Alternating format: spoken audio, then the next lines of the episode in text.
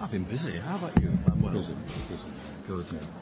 Your book is a wonderful book. I'm, uh, Well, I want to welcome everybody back. I hope you had a wonderful lunch and you're all geared up for a very special two sessions this afternoon. Uh, this morning was certainly a very powerful start. So we're, we're very happy to see many of you back and to see uh, new persons here with us. Uh, I've heard that uh, we need to lean a little bit forward to get close to the mic, so we're all going to try to do that so that everybody can hear in the back.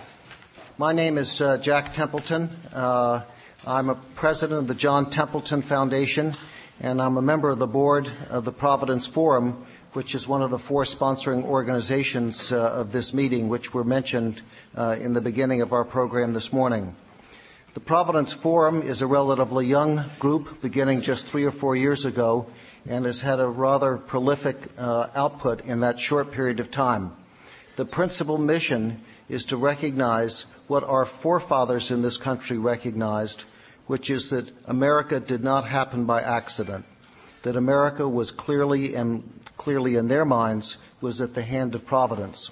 And that's why the, nature, why the name of the program is called the Providence Forum, to emphasize those concepts that the founding fathers had, that what was started as a, as a very uncertain experiment in American representative democracy uh, might succeed.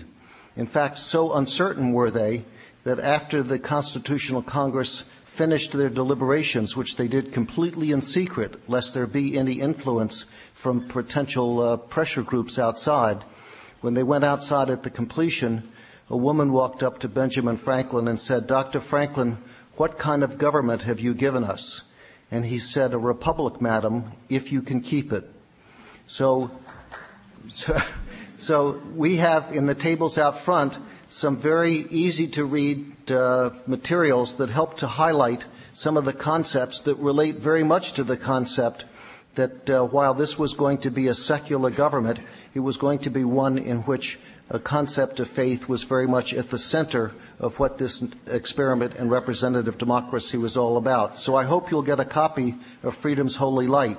Also available to you is what has been suggested as one of the three most critical uh, articles and publications and speeches uh, in American history.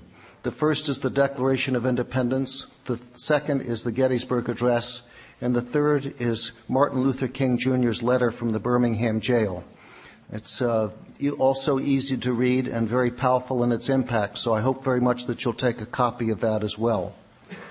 Well, a part of uh, the mission of the John Templeton Foundation is to enhance what is now a growing and increasingly dynamic field of science and religion.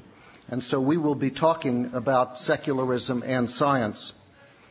One of the most important aspects in the whole matter of secularism is the issue of whether or not science affirms and supports secularism, or whether science can also be consistent with both personal and societal expressions of faith. In longitudinal studies over many decades, there is a consistent endorsement of faith and religion as vital aspects in the personal lives of approximately 40% of scientists in the United States. And this survey spans uh, seven decades. Within the broad field of science, however, there are some differences. For example, scientists in the so-called hard sciences like physics and mathematics are more likely to have a personal faith relationship or spiritual or theological perspectives than are those who are in the, in the biological sciences. Similarly, in the human sciences of medicine, family practitioners have a much higher incidence of comfort relating their personal faith and perspectives with their scientific and medical practices than other professionals. For example, surveys show that most psychologists have a relatively low comfort level with personal faith. So with some of these perspectives in mind, it is a great honor for me to introduce to you Professor Alvin Plantinga, who is the John A. O'Brien Professor of Philosophy at the University of Notre Dame. Professor Plantinga has been a prolific writer of numerous articles and books, including God and Other Minds, published in 1967, God, Freedom, and Evil, published in 1974, Does God Have a Nature, published in 1980, and Warranted Christian Belief, published in 2000. In addition, he has taught courses in philosophy for 40 years and currently teaches in the fields of philosophy of religion, metaphysics, and epistemology. It is a great pleasure, therefore, to introduce Professor Plantinga to you, who will be speaking to us this afternoon on the topic of science and secularism. And after his address, we will then have an opportunity to hear from two distinguished discussants, and I will introduce them at the end of Professor Plantinga's address. Please join me in welcoming Professor Plantinga.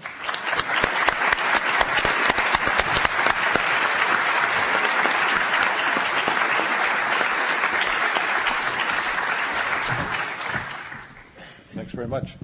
Thanks very much, Jack. Um, can people hear me when I talk like this? All right.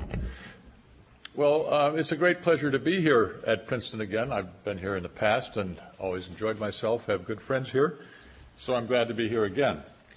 Uh, I should begin maybe by saying a word on behalf of philosophy and try to convince you that philosophy is really a worthwhile subject. Ever, ever since the days of St. Paul and his comments about vain philosophy, uh, philosophy's had something of a, of a bad press, you might say. Of course, he was talking about vain philosophy. That's not, that's not the kind I'm interested in. Um, there are only three philosophers here uh, on the program, and and uh, one of them, Roger Scruton, is not just a philosopher; he's a public intellectual. And another, John Finnis, isn't just a philosopher; he's also a professor of law. So I'm the only mere philosopher, you might say. and uh, so I'd like to, you know, explain to you why philosophy is really a worthwhile subject. Well, one reason it's a worthwhile subject is because it shows up at the very highest levels of political endeavor in the United States.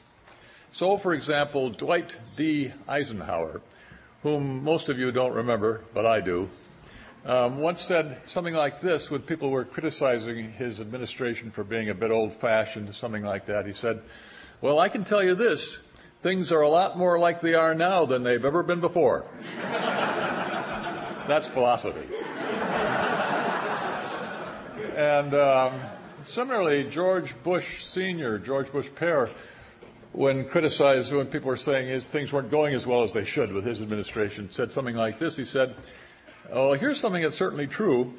Um, things are a lot better than they would be if they weren't as good as they are. uh, think about that. You really can't quarrel with that, right? and, uh, and finally, just so you don't think I pick merely on Republicans or that only Republicans um, reach these heights of philosophy. Bill Clinton also once said something like this uh, in responding, you know, expressing his attitude towards something. He said, Well, if you're at all like me, and I know I am, so and so and such and so. And just one more thing before I uh, get started here. I've got to apologize to Professor Nikolai, one of my commentators, uh, for misleading him as to where lunch was. I sent him in totally the wrong direction. No doubt under the misapprehension that if he didn't have any lunch, he'd be weakened and wouldn't be able to give, deliver as powerful a commentary. But, but I see he had lunch anyway, so that's a lost cause. So, Science and Secularism is the title of my talk, and I hope you all have a copy of this handout, or at least have one nearby so you can take a look at it. Um, science is often thought to endorse or promote or enforce or require or something like that secularism. But what appro- exactly or even approximately is secularism? Well, suppose we start with the adjective secular and sneak up gradually on the noun. According to my dictionary, Webster's Third International, Secularism, the, the term secular means, quote, of or relating to the worldly or the temporal as distinguished from the spiritual or eternal, not sacred, unquote. On this account, raking your lawn, your lawn would ordinarily be secular, praying or worshiping would not be. Well, how about secularism? This would be an attitude or a position, a stance of some sort, perhaps the stance or position with respect to some particular area of life that secular approaches are all that's necessary or desirable in uh, that particular part of life. No reference to the spiritual or eternal is needed. You might thus be a secularist and embrace secularism with respect to raking the, raking the lawn or getting your car repaired. No reference to the eternal or spiritual is needed. That's secularism with respect to X, all right, for some department X of life. But then what would secularism tout court be?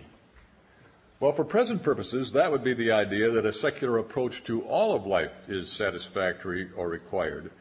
There is no department or aspect of life where there needs to be, or ought to be, a reference to the eternal or spiritual. Secularism, so construed, has been a feature of a great deal of Western academic life going back to the Enlightenment, as we were hearing about this morning. In particular, Western academic and intellectual life, it hasn't been nearly so much a feature of academic life, for example, in China or in Africa, and it's been with us for at least the last couple of centuries. It's evident, I think, that right now there are two basic and quite different forms of secularism present in contemporary Western academia. One of these two forms is outlined and limbed and examined by uh, Professor Bas van Fraassen of Princeton University in his absorbing book, The Empirical Stance. This variety is intimately connected with science, and it can be briefly, if imprecisely, described as the position that scientific inquiry, or perhaps what Van Fraassen calls objective inquiry, is enough perhaps a bit more accurately, but still requiring nuance and qualification. It's the position that the broadly scientific picture of the world is enough. Of course, this invites a question enough for what? Enough for understanding and enough for practice, enough as a guide to life, enough for properly fixing belief or opinion. This scientific worldview encompasses all we need to know, and indeed all we can know about our world and about ourselves. If there is anything in addition to or beyond the secular, it's something with which we have and can have no contact. That's one variety of secularism. Uh, and this is the variety that's my main focus in this talk and the main focus um, um, of this conference. But it's important to see that there's another and wholly different species of the same genus. And just as the first scientific variety is limbed in Van Fraassen's book, so the second non-scientific variety is outlined in a review of Van Fraassen's book by Richard Rorty. Van Fraassen's a, a professor of uh, philosophy here at Princeton now. Rorty was a professor of philosophy here at Princeton some years back. Rorty points out that there's a kind of secularism that doesn't pay much attention to science, or at any rate sees its value as merely utilitarian, no more than a means to more practical goals. Rorty may or may not be right about the nature of the practical goals embraced by this variety of secularism, but I'll comment instead on its intellectual or perhaps ideological side. And here, what's fundamental is a turning away from science and objective inquiry, rejecting that whole endeavor as a failed project. Instead of seeing human beings as trying to achieve the truth about our world, it would instead see us as, at some deep level, const- constructing or constituting the truth about our world. This way of thinking goes back, of course, to Kant, and perhaps indeed to the ancient world, to Protagoras' claim that man is the measure of all things. The fundamental idea is that we human beings, in some deep and important way, are ourselves responsible for the structure and nature of the world, either individually or communally. Here I'd like, uh, as a professor of philosophy, to talk at some length about Kant, but uh, fortunately I've been prevented by the administration. From another perspective, um, the claim with re- the claim here of this variety of uh, secularism is that there really isn't any such thing as truth, uh, truth with a capital T, as they tend to like to put it. What there are instead are various substitutes for truth. Sticking with Rorty, for example, there is truth, now with a small t, as what our peers will let us get away with saying. That's what Rorty proposes as a substitute for truth, and that would be fun to talk about too. Uh, for example, think about that in connection with lying, right? If you uh, lie, you can get your peers maybe to get away with, with, let you get away with saying that you didn't do it when the fact is you really did. But if you lie and let them get and they let you get away with saying that you didn't do it, you convince them, then um, the truth is you didn't do it. So you didn't lie after all, right? So that's um, it's it's a very handy doctrine. This kind of secularism, like scientific secularism, endorses the idea that we need not resort to the eternal or spiritual or supernatural. Mankind must make its own way and must fashion its own salvation. We are responsible for ourselves. And indeed, as Rorty says, we can redefine, we can remake ourselves. We're not satisfied with what we are, we can remake ourselves. This drive towards human autonomy can assume truly impressive proportions, as with uh, the German philosopher Heidegger's being unable to stand the thought that he was not his own creation. He found that uh, really hard to put up with. And his remarkable idea that he was guilty by virtue of existing in a universe that he himself had not created. Um, now, you may not believe that anybody would actually say that, uh, but uh, that's what he says. He says he's guilty. He acknowledges his guilt for existing in a universe that he hasn't himself created. You can imagine him apologizing to his friends and saying, Well, I'm, I'm really so sorry about this. Here I am existing in this universe that I didn't even create myself. I it won't happen again. Won't happen again. So I would say that's uh, that's a sort of maybe an excessively tender conscience to feel really guilty about uh, something like that. Now the contrast between these two forms of secularism, you might call them the scientific variety and the postmodern variety, is fascinating. From a Christian perspective, one of them vastly overestimates our place in the universe, taking it that we ourselves somehow have structured the world or brought it about that it's got the qualities and properties that in fact it's got whereas the other vastly underestimates us, tending to see us as just another animal with a peculiar way of making a living. So, how does secularism manifest itself in science? In science as such, as opposed to various naturalistic glosses imposed on science by such opponents as Christian belief of Christian belief as say Peter Atkins or Richard Dawkins or Daniel Dennett. Well, variously, no doubt. But one form it takes, secularism in science, is, um, is what's called methodological naturalism. The methodological naturalism, hereafter I'll refer to that as MN, because methodological naturalism is quite uh, a mouthful. The methodological naturalism that seems to characterize much science. MN is proposed as a constraint on proper science.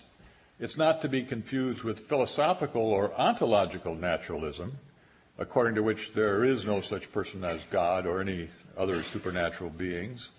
The partisan of MN doesn't necessarily subscribe to ontological naturalism.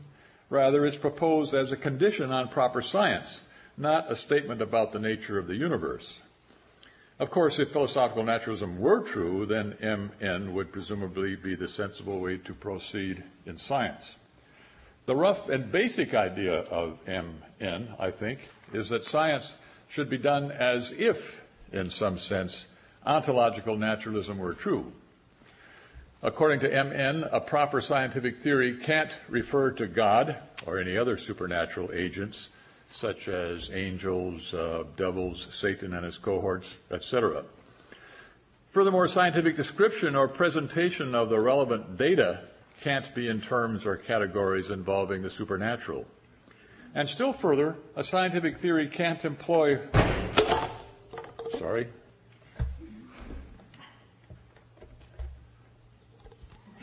There.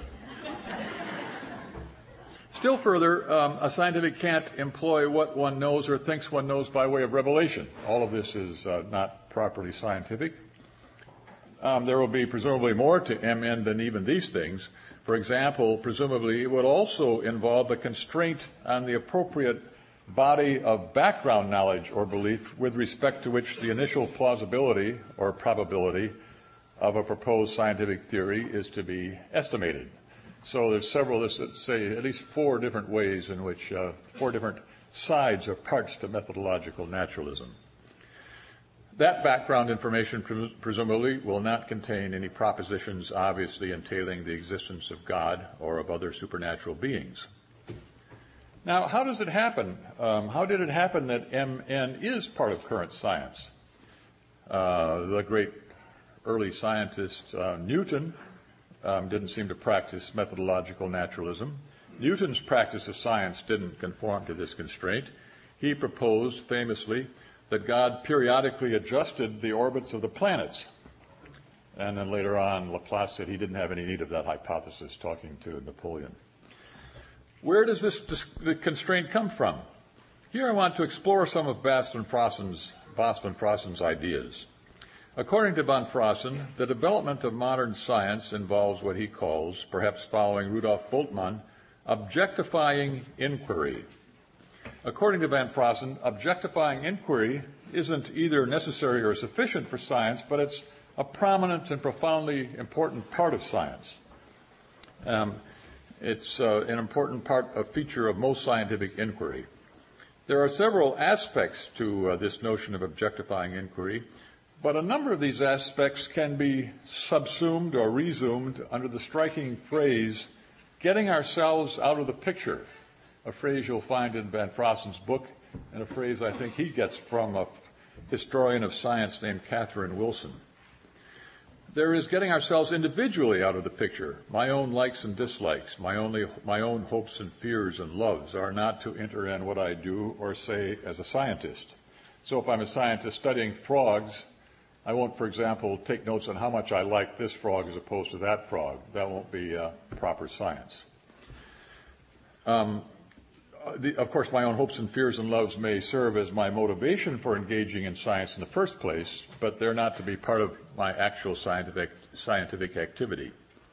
The surgeon who dispassionately cuts into another human being displays this kind of objectivity, and to achieve it, surgeons usually refuse to operate on their own family members. Similarly, my own private and idiosyncratic moral judgments are not to enter in, either into my reports of the data or my theories. Objectivity in this sense is a matter of ignoring or bracketing or setting aside what is subjective in the sense of pertaining to one or some individuals as opposed to others. But science notoriously is also said to refrain from value judgments more generally, not just those that don't enjoy universal assent. And the same goes for likes and dislikes. So there's a stronger sense of objectivity also operative here getting rid of, bracketing, setting aside at least some aspects or characteristics of human subjectivity more generally. There is, for example, our nearly inevitable propensity for making moral judgments. And the idea is that in doing science, we should see this as something from our side, you might say, as it were, not to be found in the things themselves, at least for the purposes of science. Similarly, for teleology, human subjects display a nearly ineluctable tendency to think in terms of teleology, perhaps because of our inveterate practical bent. Another part of objectifying inquiry, another part of taking ourselves out of the picture, is to bracket such moral judgments and think of the world, at least as scientific object, as involving no purposes, no moral distinctions, no teleology. This thought goes all the way back to Francis Bacon and if you take a look at the sheet, there's a quotation there from Bacon, um, but in the interest of time, I won't uh, read that quotation. Okay, so teleology, um, morality, uh, moral distinctions, my own likes and dislikes. Still further, human beings display a powerful inclination to personify the world, to see it as populated by living spirits who, like us, love and hate and think and believe and reason and have aims. For the animist, the whole world is alive, animated by living spirits. Part of taking ourselves out of the picture, then, is depersonifying the world, no longer looking at it as thus filled with animating spirits. And a special case of this, admittedly a very special case, as you might think, is our human tendency to think of the world as created and governed by one or more transcendent spirits. Theism can thus be thought of as a very special case of animism. Methodological naturalism, therefore, the resolve to bracket God and supernatural creatures generally for the purposes of science, can thus be seen as one more side of this attempt to take ourselves out of the picture. I'm not proposing any of this as a good reason for divesting science or the world of, as scientific object of teleology, moral value, and deity. I'm only proposing a possible way of understanding or seeing this denuding. Of course, we don't take ourselves out of the picture in every respect for science. For example, we engage in deductive reasoning. We also assume that the future will be like the past in some obvious but hard to formulate, formulate way. You might say we engage in inductive reasoning too. We take it for granted that perception and memory are, to at least a significant extent, reliable, reliable faculties, reliable ways to come to know about our world. The tendency or inclination to engage in this sort of reasoning, deductive reasoning, inductive reasoning, and to make these sorts of assumptions that uh, perception and memory and maybe a priori insight are reliable sources of belief, reliable in the sense that they uh, produce true beliefs. Um, these these uh, tendencies and assumptions are part of our cognitive her- heritage and clearly pertain to us as subjects. And of course, we don't in science bracket or jettison these. If we did, we wouldn't have any way to proceed at all. So, how is it decided or determined which aspects of our nature are to be bracketed in taking ourselves out of the picture? Well, we might think that uh, the ones to be thus jettisoned are those aspects of our cognitive nature that are misleading, that always or often or usually lead to misleading, mistaken, false beliefs. We might think that the world really doesn't contain teleology, that there really isn't any such thing as right and wrong apart from our likes and dislikes or posits that there really aren't any animating spirits, nor any all powerful, all knowing spirit who has created us and our world. Thinking these things and thus embracing ontological naturalism and thinking that science is an effort to acquire and achieve truth, we jettison those parts of our cognitive establishment, retaining those parts we think are not in this way misleading. That's one uh, way of thinking about it. But of course, we don't have to go nearly as far as all that uh, to embrace MN. We might instead believe, for one reason or another, that the ends of inquiry are better served by these restrictions or jettisonings or deletions. We then take the following position. For the purposes of scientific inquiry, the best procedure, the one most likely to enable us to achieve the aim or end of science, whatever precisely we think that is, is that of setting aside, ignoring, bracketing our beliefs, if any, in such a supernatural person as God. Hence, methodological naturalism. Of course, none of this answers the question why we should bracket these beliefs in doing science. Why is that a better way to do it? I'd like, uh, I don't have time to go into this, I'd like to record my conviction that there isn't any good reason for so doing, and that, as a matter of fact, science that begins with the idea that God has created the world and created us in his own image is perfectly acceptable as science. But that's a topic for another occasion. Now I come to uh, part two evolutionary psychology and Christian belief.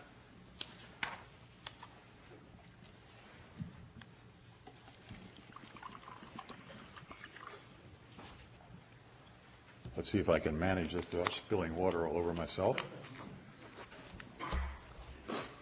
It's not so easy to find conflicts between current science and Christian belief, even Orthodox, conservative, classical Christian belief. For present purposes, let's think of Christian belief as something like the intersection of the great Christian creeds.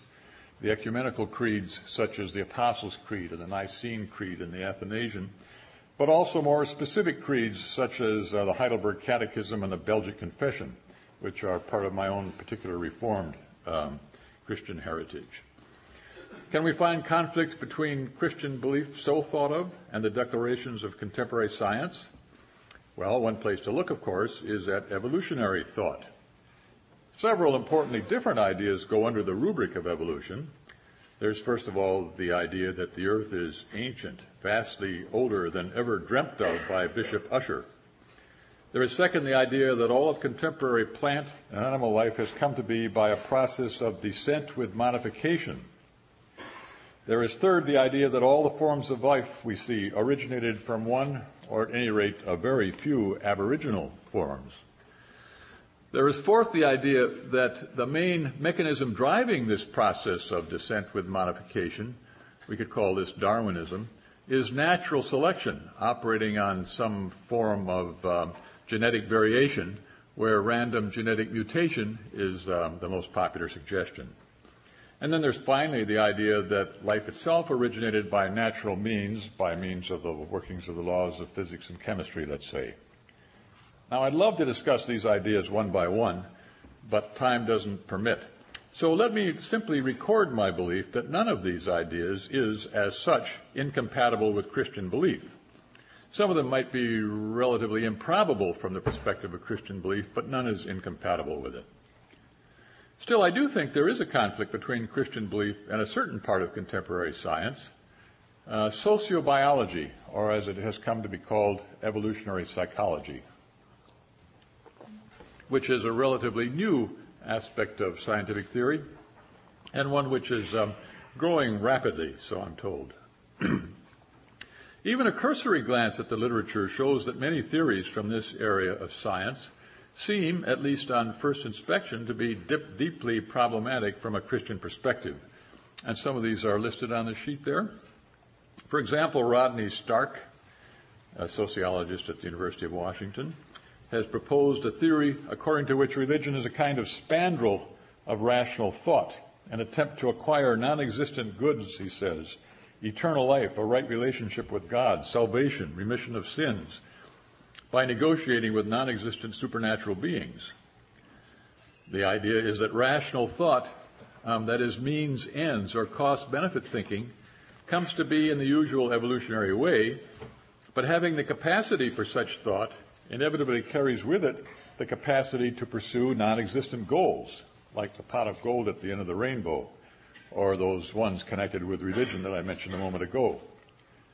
Taken neat, this theory is clearly incompatible with Christian belief, according to which at least some of the supernatural beings and some of the goods mentioned do indeed exist. D.S. Wilson suggests that religion is essentially a means of social control employ, employing or involving fictitious belief. Again, taken neat, incompatible with Christian belief. Michael Ruse and E.O. Wilson suggest that morality, or rather our moral intuitions, are, in Ruse's words, a trick played on us by our genes. A group with our moral intuitions will clearly do better from the point of view of survival and reproduction than groups that lack those intuitions. According to Ruse and Wilson, our belief in objective moral obligations then arises just because it's uh, useful from an evolutionary point of view, but the fact is there really aren't any such objective requirements at all.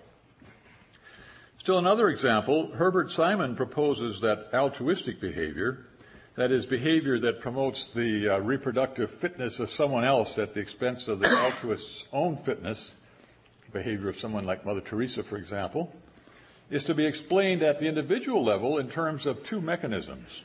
First, there is unusual docility so that the altruist, Mother Teresa, is unusually disposed to believe what her society tells her or what her group tells her about what the best way to live is. Doesn't think about it herself, but she's, she's got unusual docility. The second mechanism he calls limited rationality. Because of this limited rationality, she is unable to see that this sort of behavior is in conflict with her inclusive fitness or her reproductive interests. Um, limited certainly seems to be the right word here. I mean, someone who doesn't notice that uh, presumably um, is operating under with limited rationality. From a Christian perspective, again, this explanation is wildly off the mark. Now, I want to look into um, this question of conflict or compatibility a little further by way of examining one particular theory from evolutionary psychology a bit more carefully David Sloan Wilson's theory of religion. Um, his, Wilson's basic idea is that religion plays an important role in group selection. He says many features of religion, such as the nature of supernatural agents and their relationships with humans, can be explained as adaptations designed to enable human groups to function as adaptive units. He aims, quote, to see if the detailed properties of Calvin's church in Geneva, so he's talking here about uh, Calvinism and in particular Calvin's church in Geneva, can be interpreted as adaptation to its environment. And he summarizes his theory as follows. You'll see it on the sheet there. I claim that a knowledge of the details of Calvin's Geneva clearly supports a group, group level functional interpretation of Calvinism. Calvinism is an interlocking system with a purpose to unify and coordinate a population of people to achieve a common set of goals by collective action. The goals may be difficult to define precisely, but they certainly include what Durkheim referred to as secular utility, the basic goods and services that all people need and want inside and outside of religion. So Calvinism is an interlocking system with a purpose to unify and coordinate um, uh, a population of people to achieve a common set of goals by collective action. This sounds a bit as if Wilson thinks of Calvinism as an intentional project or activity undertaken by people, all or some of whom undertake that project in order to achieve a common set of goals. These goals, at least including that of secular utility. If this is what he means, he's wrong. Calvin and the other Calvinists weren't and aren't, I'm a Calvinist myself, so I can speak with a certain amount of limited authority, weren't and aren't embracing Calvinism as or- in order to achieve some kind of secular utility. In fact, it's doubtful that Calvinism or Roman Catholicism or Christianity, or for that matter, Judaism or Islam, are intentional activities in that way at all. Activities that you um, purposefully pick up and engage in in order to achieve some goal. Are these human, are they human activities undertaken in order to achieve a goal? What's the purpose or aim of being a Calvinist? What's the purpose or aim of believing in God? Well, what's the purpose or aim of believing in other people or believing that there has been a past? The right answer, one thinks, is that believing in God, like believing in the past or believing in other people, typically doesn't have any purpose or aim at all. If you ask me, what's your purpose or aim in believing in God? I would say, well, I think it's true, you know, but apart from that, I don't have any purpose or aim in it. It isn't that you believe in God or other people in order to achieve some end or other. You might as well ask me what my purpose or aim is in believing that I live in Indiana or that 7 plus 5 equals 12. These are intentional activities, of course, but they're not undertaken in order to achieve some aim or some end. Well, perhaps Wilson isn't really proposing that Calvinists engage in a practice of Calvinism in order to achieve certain goals. Maybe he thinks that this practice has goals, all right, but they aren't the goals or purposes of the people who engage in the, pro- in practice. It's rather that the aims or goals are provided somehow by evolution. And of course, it isn't that these aims or goals are aims or goals of, of the process of evolution or natural selection. These processes don't themselves have any aims or goals at all. Still, the idea is that some of the structures and processes that result from natural selection do have purposes, purposes they acquire from their role in maximizing fitness. The ultimate purpose of the heart, he presumably thinks, is to enhance or maximize fitness. Its proximate purpose is to pump blood or pump it in a certain way, and the idea is that it fulfills the former purpose by fulfilling the latter. The proximate purpose of the immune system is to overcome disease. This purpose is in the service of its ultimate purpose of maximizing fitness. Whether you can really speak of purpose and proper function for organs such as the heart or liver or brain, apart from a designer and outside the context of theism, is of course a matter of dispute. I say you can't. But this, again, isn't the place to enter that discussion. So let's suppose that a heart or a liver, and also an activity like a religion, can have a purpose conferred upon it by natural selection, even if God isn't orchestrating and guiding that process. The purpose of a religion, says Wilson, at least in the case of Calvinism, is to unify or coordinate a population of people this isn't a purpose endorsed by those who practice the religion, but still that is what its purpose is. And here it's instructive to compare Wilson's views on religion with those of that great master of suspicion, Sigmund Freud. On Freud's view, religion, and here we're thinking especially of theistic religion, is an illusion in his t- technical sense. This sense is not such as to entail the falsehood of religious belief, although in fact Freud thinks there is no such person as God. Still, illusions have their uses and indeed their functions.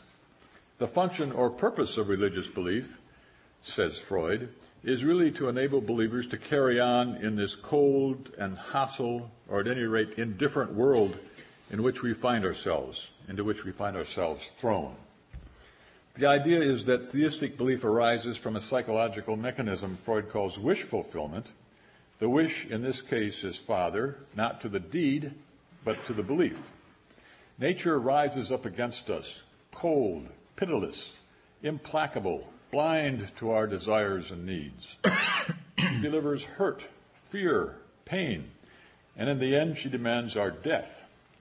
Paralyzed and appalled, we invent, subconsciously of course, a Father in heaven who exceeds our earthly fathers as much in power and knowledge as in goodness and benevolence. The alternative would be to sink into, into depression, stupor, paralysis, and finally death. This illusion enables us to carry on and survive. Perhaps we could put it by saying that it contributes to our fitness. Is this Freudian claim um, compatible with Christian belief? Could I accept Christian belief and also accept Freud's explanation or account of it? Well, maybe.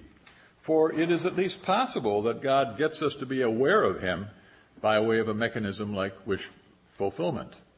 According to Augustine, um, he says, You have made us for yourselves, O Lord, and our hearts are restless till they rest in you.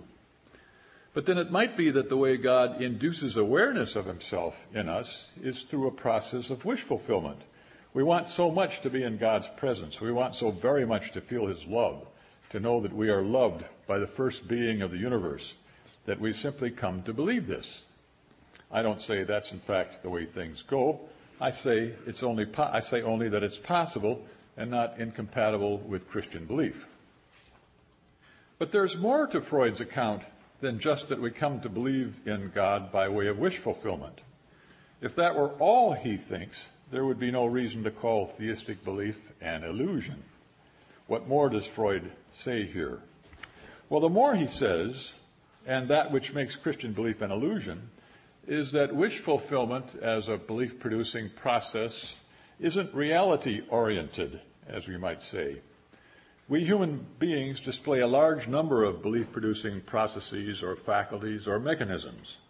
There is perception, memory, a priori intuition, credulity, induction, and much else. And again, I'd love to stop and talk about each one of those, but uh, again, the administration won't let me.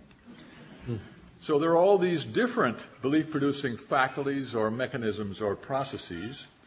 Um, we ordinarily think that these faculties or processes are aimed at the production of true belief. That's what they are for, you might say. And that's what their purpose or function is. So perception, its purpose or function is to give me knowledge about my immediate surroundings, let's say. Memory to give me knowledge or true belief about my past, etc.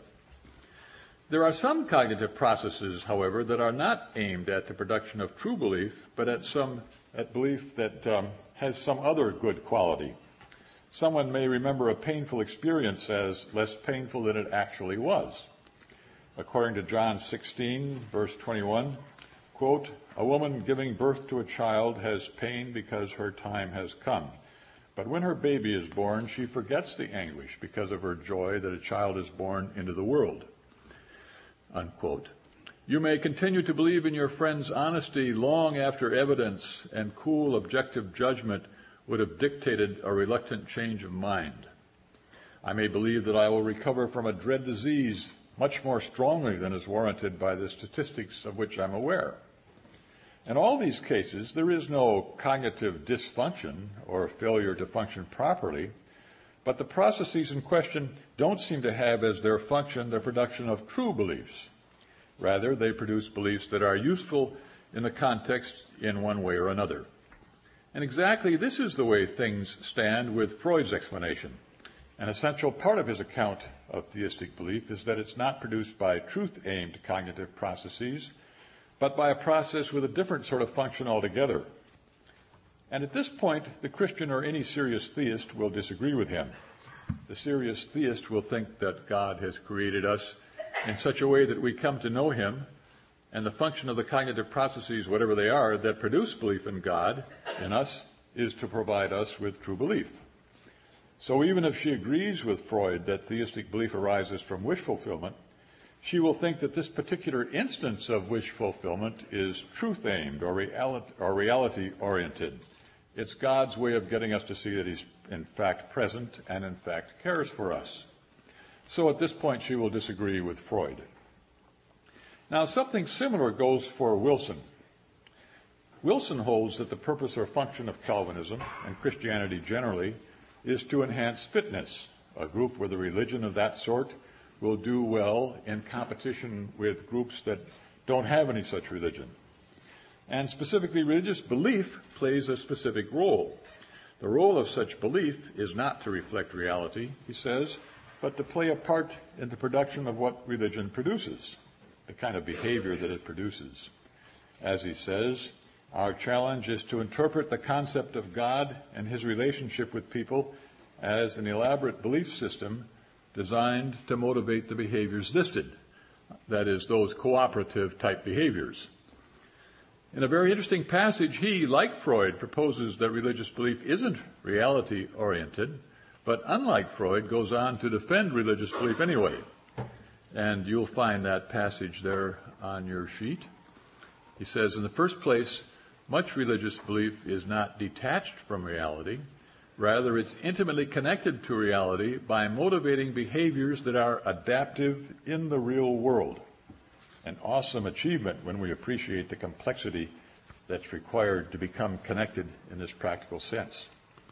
It's true that many religious beliefs are false, taken as descriptions of the real world, but this really merely forces us to re- recognize two forms of realism a factual realism based on literal correspondence and a practical realism based on behavioral adaptedness. Well, I won't read the, uh, the second of those two little paragraphs. So, this account of religion then is like Freud's, in that, like Freud, Wilson sees the cognitive processes that produce religious belief as not aimed at the production of true belief, but at belief that is adaptive by way of motivating those cooperative behaviors. Religious belief in general and Christian and Calvinist belief in particular is produced by belief producing processes that are aimed not at the production of true belief, but at the production of beliefs that will motivate those adaptive behaviors. And here, someone who accepts Christian belief will be forced to object and demur, just as with Freud.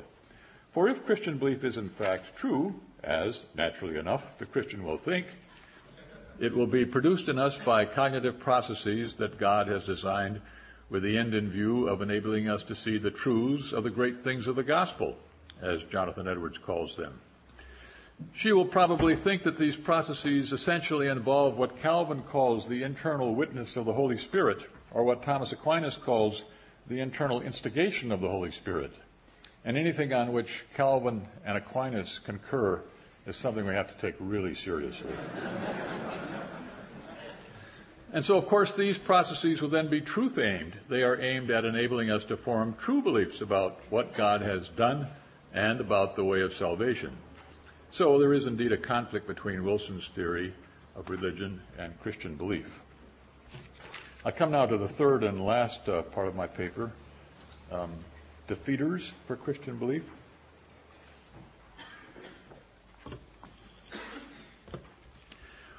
Suppose we use the term Simonian science, Simonian science, to refer to scientific theories that, like Simon's and Wilson's, are incompatible with Christian belief.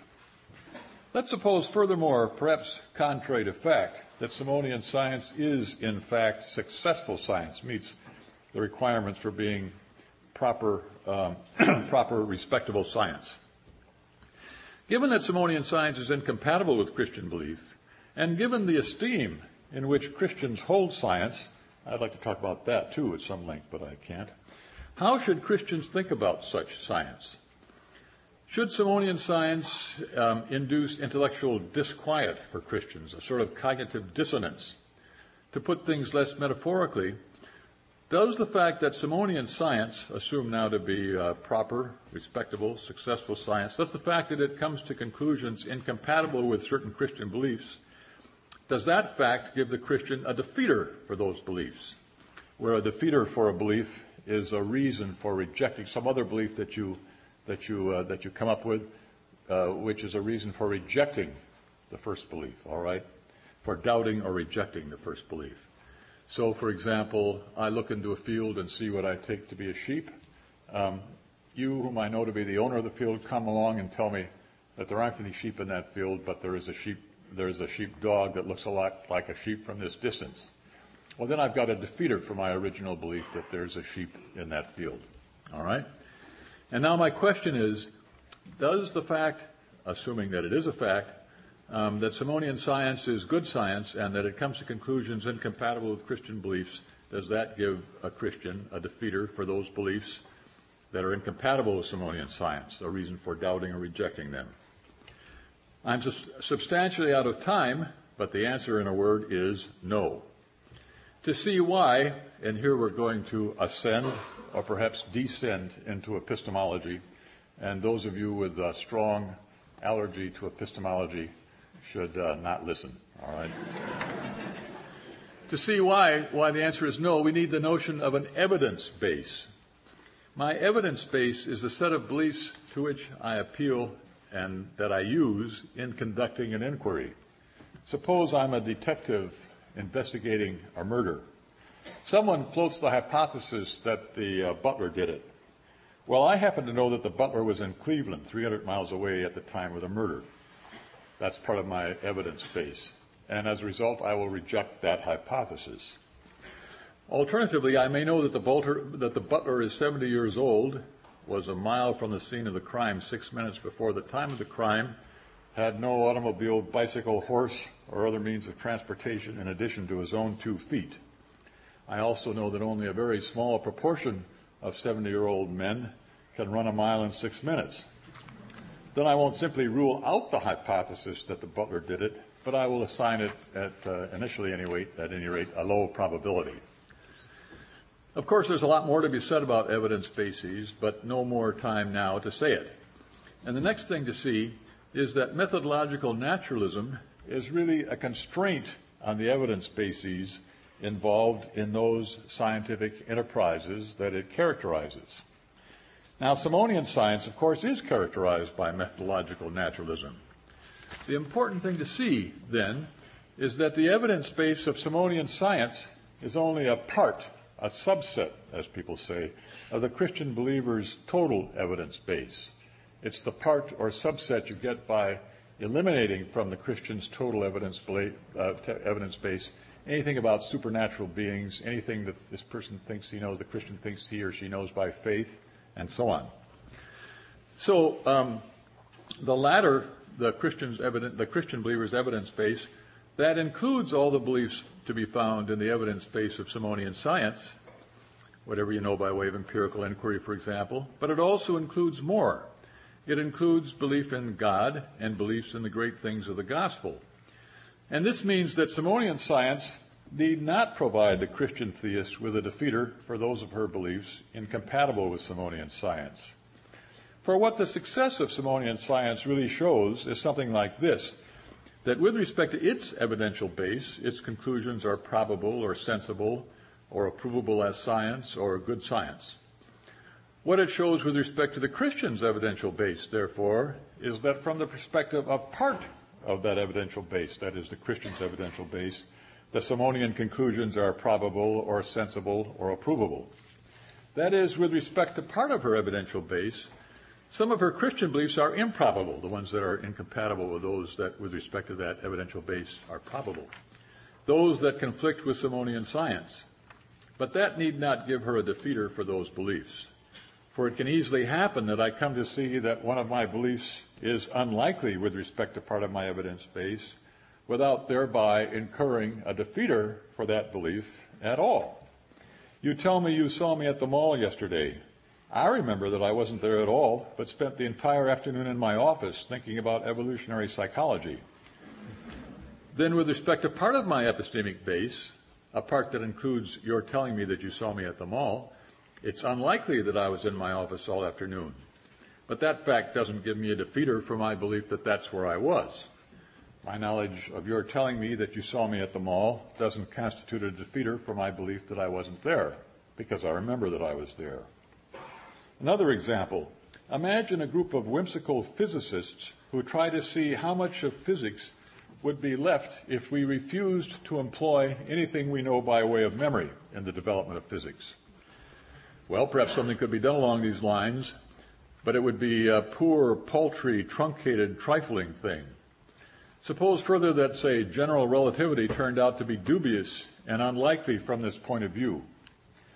And now consider the physicists who do physics from the usual scientific epistemic base and furthermore believe the results. Would they get a defeater for general relativity upon learning that it was unlikely from the perspective of truncated physics?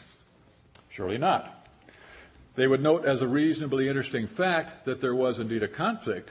The best way to think about the subject matter of physics from the standpoint of the truncated epistemic base is incompatible with the best way to think about it from the subject matter, about that subject matter from the perspective of the whole scientific epistemic base. But of course, they take the perspective of the scientific epistemic base to be normative here. It's the right perspective from which to look at the matter. As a result, their knowledge of the way things look from that truncated base doesn't give them a defeater for the beliefs appropriate with respect to the whole scientific base. Now, I submit that something similar goes for Simonian science and the Christian epistemic base. For the Christian, Simonian science is like truncated physics. Concede that from the point of view of the evidence base of Simonian science, constrained as it is by methodological naturalism, concede that from that, from the point of view of that evidential base, Simonian science is indeed the way to go. Concede that, at least for purposes of argument. This needn't give the Christian a defeater for those of her beliefs incompatible with Simonian science at all, for the evidence base of the latter is only part of the Christian's evidence base. So, uh, by way of conclusion, a serious Christian is committed to a high view of science Science is important and is a manifestation of the image of God in us human beings. Secularism enters science by way of methodological naturalism. As a result, a fair number of theories proposed um, by, uh, to be found in, in, sociobiology and evolutionary psychology, a fair number of such theories, ones proposed by D.S. Wilson, E.O. Wilson, Herbert Simon, Michael Ruse, and others, um, are incompatible with Christian belief. Call such science Simonian and suppose that it is or will become good science. Does it follow that Christians have a defeater for those beliefs of theirs incompatible with such science? I answer that it does not. That's because Simonian science is constrained by methodological naturalism, but then the relevant scientific evidence base is a proper subset of the Christian's evidence base. This means that Simonian science need not constitute a defeater for Christian belief. Thank you.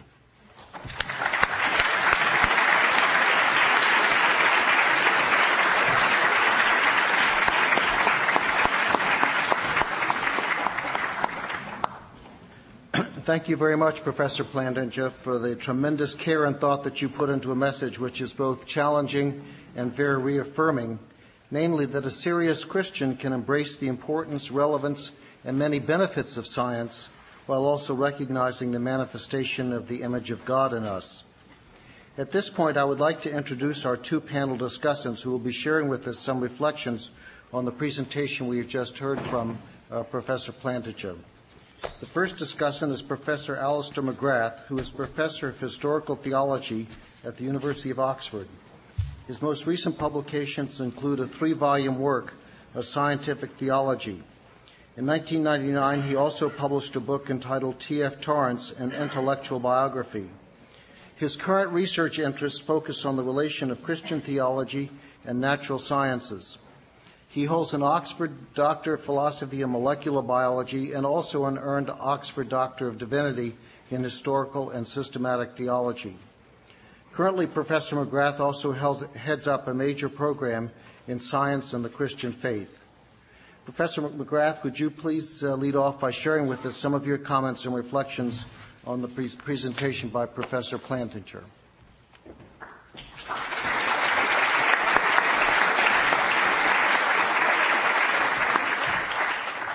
Well, good afternoon. And uh, I speak to you really as somebody who is both a natural scientist and also very concerned about issues of Christian theology, and above all, how these two interact. And so I was very stimulated and interested by the paper of Professor Plantinga, particularly, I think, in relation to his endorsement of the fact that one can be a religious person, particularly a good Christian, and take the natural sciences with the utmost seriousness.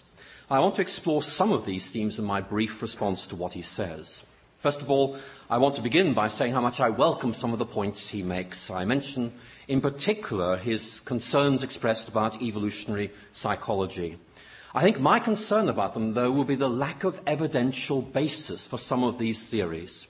On reading some of them, they remind me of some of the Marxist accounts of the origins of religion and so forth, which were very influential in the 1960s and have now generally faded from view, largely on account of the lack of empirical warrant. And I want to just raise a question as to how empirically warranted some of these very ambitious theories actually are, especially in relation to the origins and purpose of religion. I think Professor Plantinga is absolutely right to raise doubts in our minds at this point, and the passage of time will doubtless reveal how much we need to add to that. But I think another point that I'd like to uh, agree with him on very much is this, this whole question of the tension between science and Christian belief. He mentioned Richard Dawkins, and perhaps we could stay with Dawkins for just a few moments, because there is no doubt that in the public mind, Richard Dawkins is a very good example of a public intellectual who takes a secularist, a rather aggressively secularist stance on the basis of his natural science. Above all, of course, as you will know, his understanding of evolutionary biology. However, if one looks very closely at the actual genealogy of his religious opinions, then actually there is invariably a hiatus between the science and the religious belief. That in effect, the scientific evidence that Dawkins brings forward does not necessarily lead to the conclusion which he draws. And his real reason for disliking religion so much seems to be its violence. The fact that religious people seem to be committed to acts of violence, which he believes a secularist, or more accurately, an atheist, worldview would somehow eliminate. So I think we need to again raise a question mark here about whether there is a necessary link between a scientific worldview and a secularist worldview. Certainly, there are many loud voices who are urging that this is the case. And indeed, the popular media perception is that science and religion are irrevocably and irreversibly linked in mortal combat. But that is simply a stereotype is a stereotype which enjoyed popularity and indeed credibility in the 19th century, but I wonder if we ought to be perpetuating it today. Certainly, uh, Ronald Numbers, a very significant philosopher of science and historian of science, simply makes the point that there is no warrant for that viewpoint whatsoever. And I would endorse that and urge caution in assuming that there is some linkage between the natural sciences and secularism. There is a relationship but it's much more nuanced, I think, than some of these simplistic accounts suggest. Now, Professor Plantinga began with a very spirited and very welcome defense of philosophy, and in shifting the discussion onwards, I, I, in no way want to suggest that the philosophical issues he raised are not of significance. They clearly are. But I think it's necessary to point out also that in dealing with the relation of science and secularism, we do need to look at science as a practice. In his book, Varieties of Realism, the Oxford philosopher Rom Harre draws a rather pointed distinction between those who actually do science and those who write about those who do science. And this, I think, is helpful because there is unquestionably a disjunction between the working methods and assumptions of natural scientists and philosophers of science. Professor Plantinga mentioned Bas van Fraassen, who is quite closely linked with a non-realist approach to the philosophy of science, most natural sciences, for example, on the basis of their working methods, will adopt something which is much closer, I think, to some form of realism. And in focusing on science as a practice, I'd like, if I may, to highlight two points which I think are of relevance to our discussion this afternoon. First, that if we simply look at the proportion of natural scientists who profess religious belief, then, as the most recent survey suggests, roughly 40% have no religious belief or are hostile to religion, 40% have active religious belief, and 20% are agnostic on these issues. And that, I think, it warns us immediately to be on our guard against simplifications. There is no doubt that many natural sciences see a godless or secular worldview as being the most obvious or indeed the most warranted implication of their methods. But they are not even in a majority.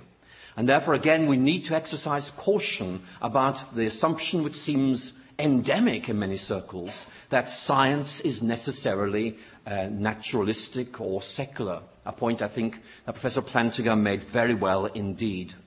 And we might turn, I think, to Stephen Jay Gould. Stephen Jay Gould's private religious views were, I think, of the order of inclined to atheism, but nevertheless, in his published writings, he persistently reiterated that the working methods of the natural sciences are simply not competent to adjudicate on the God question. He simply made the point this is not what they can deal with. He also made the empirical point that in his experience looking at leading evolutionary biologists, some were unquestionably humanist or atheists, but others, think of Theodosius Dobzhansky, were very strongly committed Christians. Either way, he argued, you simply can't use the natural sciences to adjudicate on this issue. Now that seems to me to be an important point to make, because certainly there is the impression that to introduce religious concerns into scientific discussion is improper. And there is no doubt, I think, that this may help us understand why this perception that the natural sciences incline towards secularism has gained sway. There is no doubt that during the 19th century, a very significant period of conflict emerged, but this does need to be seen in terms of the social situation of the time. At the beginning of the 19th century in England, there was a recognized social stereotype, the naturalist parson.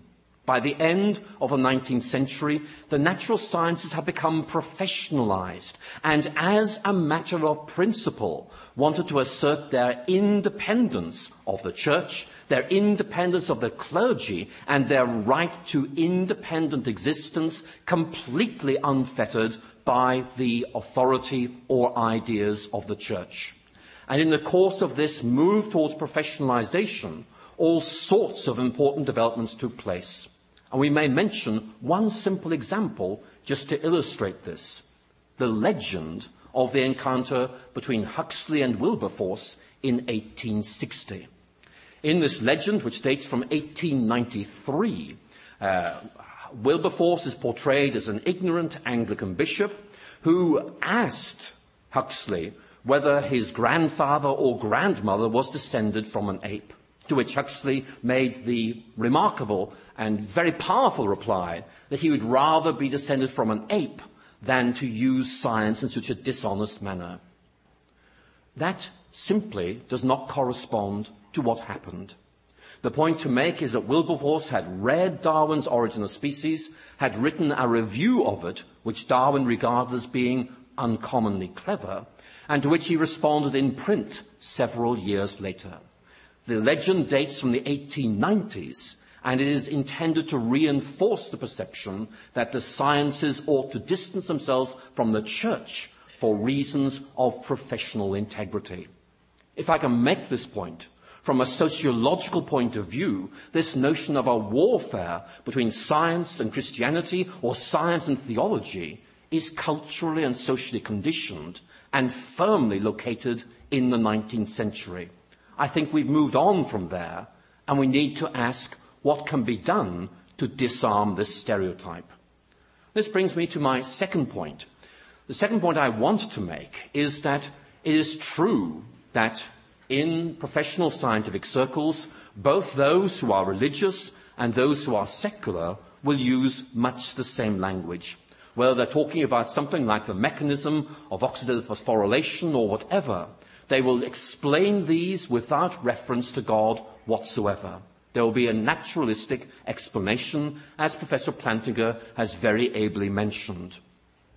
But again, as Professor Plantinga mentioned, the Christian natural science will bring to this discussion additional presuppositions, additional ideas, which from their perspective give the whole scientific enterprise direction and animus. And for example, the doctrine of creation for most Christian natural scientists gives not reason merely a validation for the whole scientific enterprise, but also a framework for making sense of the world as we know it. I could illustrate this from Athanasius, Augustine, or Aquinas, but I'd like to illustrate this from the writings of John Polkinghorne. I'll explain why in a moment. Polkinghorne argues that as a theoretical physicist, his concern is to account for the remarkable fact that reality is something that the human mind can grasp and represent mathematically. Why is that, he asks? And the answer he gives is very simply this.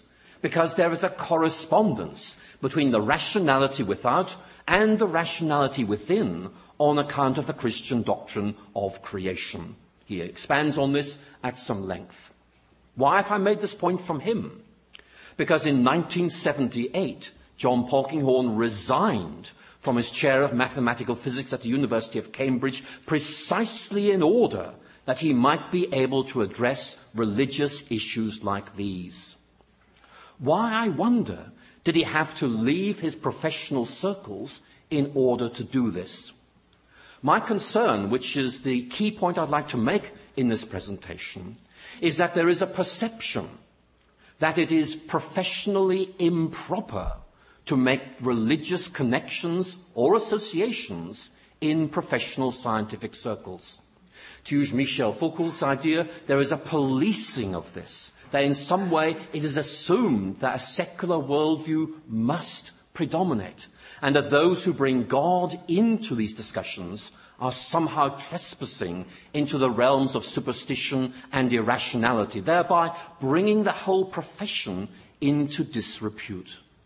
But if you read writers like Richard Dawkins and others, they have no hesitation in drawing on their professional reputation as scientists to advocate a secularist worldview.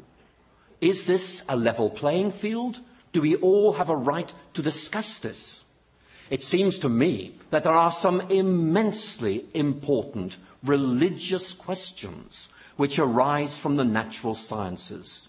It seems to me that the 40% of those who take these very seriously, and I assume the remainder who be interested in hearing these discussed, should have a forum in which these can be raised.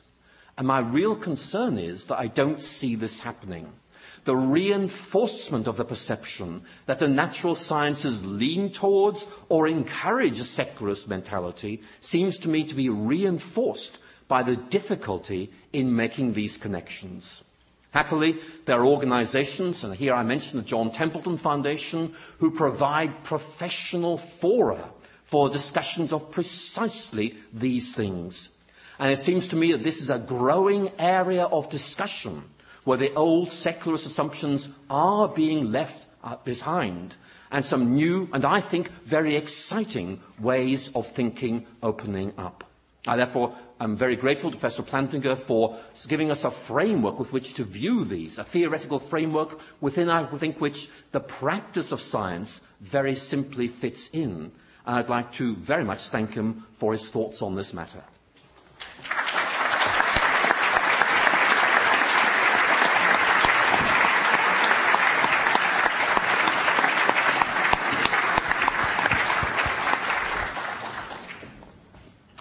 Our second discussant uh, this afternoon is Armand M. Nicholi, MD, who is an associate clinical professor of psychiatry at the Harvard Medical School and the Massachusetts General Hospital.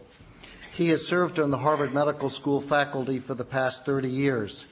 He is editor and co author of one of the leading textbooks on psychiatry used in universities and medical schools throughout the world. For many years, Dr. Nikolai has taught a popular course at the medical school and to undergraduates at Harvard College. This course has led to his recent publication and completion of a PBS special entitled The Question of God. C.S. Lewis and Sigmund Freud debate God, love, sex, and the meaning of life. And so at this point, I'd like to ask uh, Dr. Nicholi to come and share some of his own perspectives on the presentation by Dr. Plantinga. Thank you.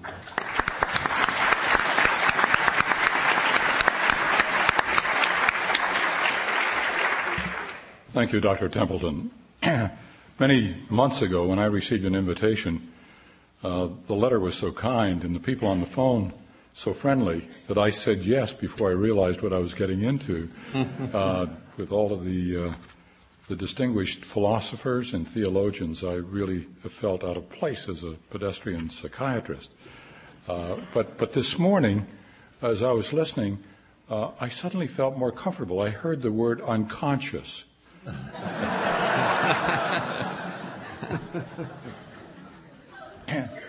and then erotic love. and of course, we just heard uh, uh, the name of Sigmund Freud. So I, am a little bit more comfortable than I was uh, when I arrived.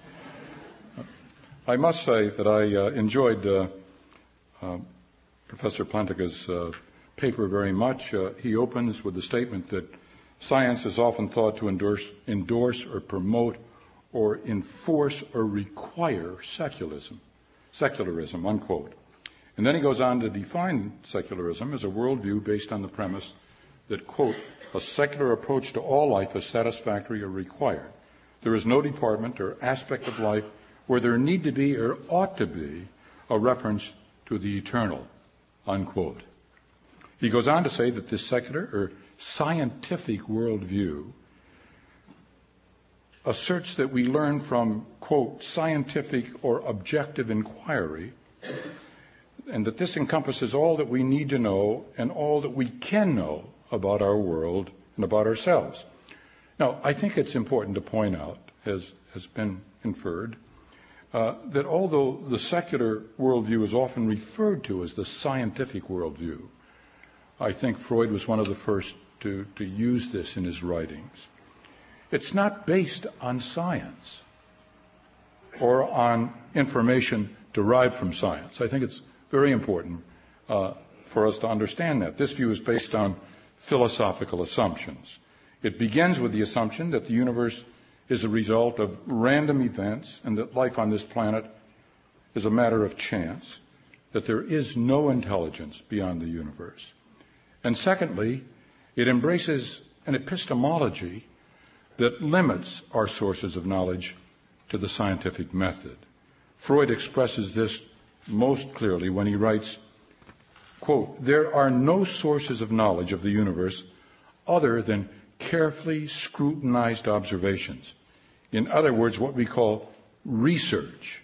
And then he adds this, and alongside of it, no knowledge derived from revelation. Now, that's a philosophical assumption. Dr. Plantinga notes accurately that this worldview has been a feature of much of Western life, in particular of Western academic and intellectual life, for the last couple of centuries. For several decades now, uh, going back as far as Oswald, Oswald Spengler's The Decline of the West and Arnold Toynbee's study of history, to present day historians and other scholars, We've been warned that we're in a cultural crisis. Uh, we hear it referred to often as our contemporary crisis of despair or crisis of meaning. With the secularization of Western civilization, we changed, these scholars tell us, from a culture with primarily moral and spiritual values to one with primarily material values. And this transition, they say, contributes to an unprecedented state of moral chaos and confusion. They warned that all that we now experience, the breakdown of the family, the explosion of violence in the home and on the streets, and in our schools, widespread prostitution, etc., etc., all this occurred, uh, they remind us, in ancient Rome and ancient Greece and other civilizations uh, just before their rapid decline. Now, how did this process of secularization develop in our culture. Certainly, the social sciences, especially the fields of psychology and psychiatry, played no little role. Professor Plantinga discusses the role of evolutionary psychology and the contributions of Sigmund Freud. Members within these di- disciplines tended to accept Freud's worldview, his philosophical assumptions, along with his scientific contributions. No one has influenced the secularization of our culture more than Sigmund Freud. Perhaps we could shed, shed light on our discussion by uh, first defining a, a, worldview, just very briefly. Whether we realize it or not, we, we all possess a worldview. Our worldview is simply our philosophy of life, our attempt to make sense of and answer the fundamental questions of our existence. Questions we struggle with some level all of our lives. Once we arrive on this planet, we look around for a few years and make one of two basic assumptions. Either we view the universe as an accident and our existence a matter of chance, that is, we embrace some form of a secular worldview, or we assume some intelligence beyond the universe who contributes order and purpose and meaning to life. That is, we, we assume uh, and embrace some form of the spiritual worldview. Certainly, both views prevail in our culture today. This worldview concept, I think, sheds light on the moral crisis and confusion historians have been writing about. Each of these two conflicting worldviews assume different epistemologies, different concepts of how we arrive at moral truth. The materialist or secularist view asserts that our ethics and moral values come from human experience, like our traffic laws. We make them up in terms of what's expedient and convenient for us. Morals thus change with time and culture and are therefore relative. This view dominates our most influential institutions. Pro- Professor Plantinga mentions that the secular worldview, quote, has been a feature of much of Western life, in particular of Western academic and intellectual life. Certainly, the secular materialist worldview is embraced by our most powerful and most influential institutions, not only by the majority of our colleges and universities, but also by most of the media and the entertainment fields. How do these work to help secularize our culture? An article in the American Scholar points out one method. The article gives the illustration that 30% of all American children, one out of every three, are now born to unmarried mothers creating a kind of monstrous social problem. Yet, as the problem has grown, the media has tended to redefine it as simply another lifestyle. The article implies that without a moral law, without a moral point of reference, the standard of acceptable behavior tends to be redefined at a lower level. If secularism is a philosophy, how does this philosophy influence the field of science? One way, Professor Plantinga says, is by imposing a certain constraint on scientists. Quote, the idea that science should be done as if, in some sense, God does not exist. And furthermore, by objecting, objectifying inquiry or getting ourselves out of the picture, unquote. To be objective and to take oneself out of the picture is, of course, a worthwhile goal when you're doing science. But like most ideals, we can only aim for them. We almost always fall short. Professor Plantinga acknowledges that, quote, we don't take ourselves out of the picture in every respect. I would state that more strongly and say we never take ourselves out of the picture. As scientists, we always bring our worldview to our laboratory and to the observation of our data. And our worldview, our philosophy, not only influences what we investigate in the laboratory or in the clinic, but also how we interpret what we investigate. In every individual, even in scientists, there exists a certain, quote, willful blindness to data that conflicts with their worldview. The philosophy we bring to the evidence influences how we interpret that evidence, as Thomas Kuhn has demonstrated in his well known the structure of scientific revolutions. That is why two scientists can look at the same data and come away with opposite conclusions. Professor Plantinga speaks of evolutionary psychology and the many theories from this area of science that are, quote, problematic from a Christian perspective, unquote.